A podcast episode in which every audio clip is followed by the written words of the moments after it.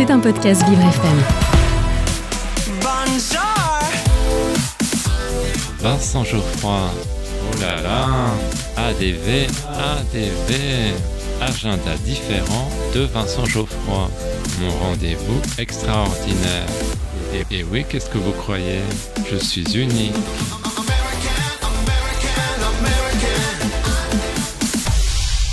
J'ai un secret pour vous.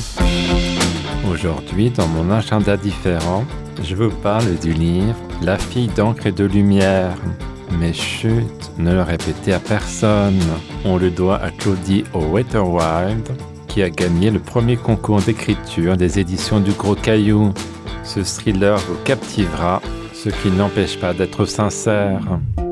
C'est l'histoire de deux jumelles, Anna et Alice. Elles se ressemblent physiquement, mais ont des caractères opposés. On peut lire ces phrases. Anna n'était pas mon double, elle était la seconde partie de notre tout. Et pourtant, nos parents avaient toujours pensé déceler chez nous quelques personnalités distinctes, héritées d'un lointain aïeul. De la naïveté chez Anna, une intelligence vive chez Alice.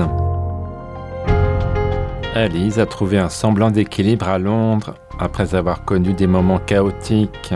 Elle a même touché à la drogue.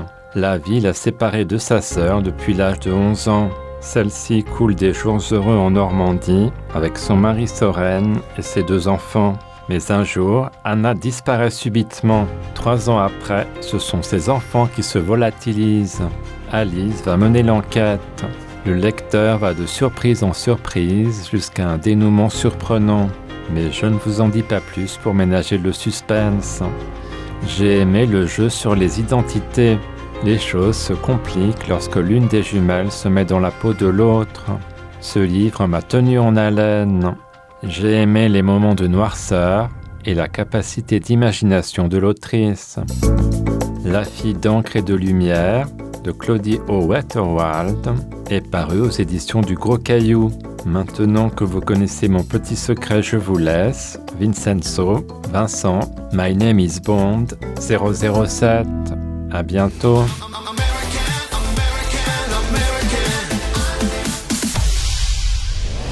C'était un podcast Vivre FM.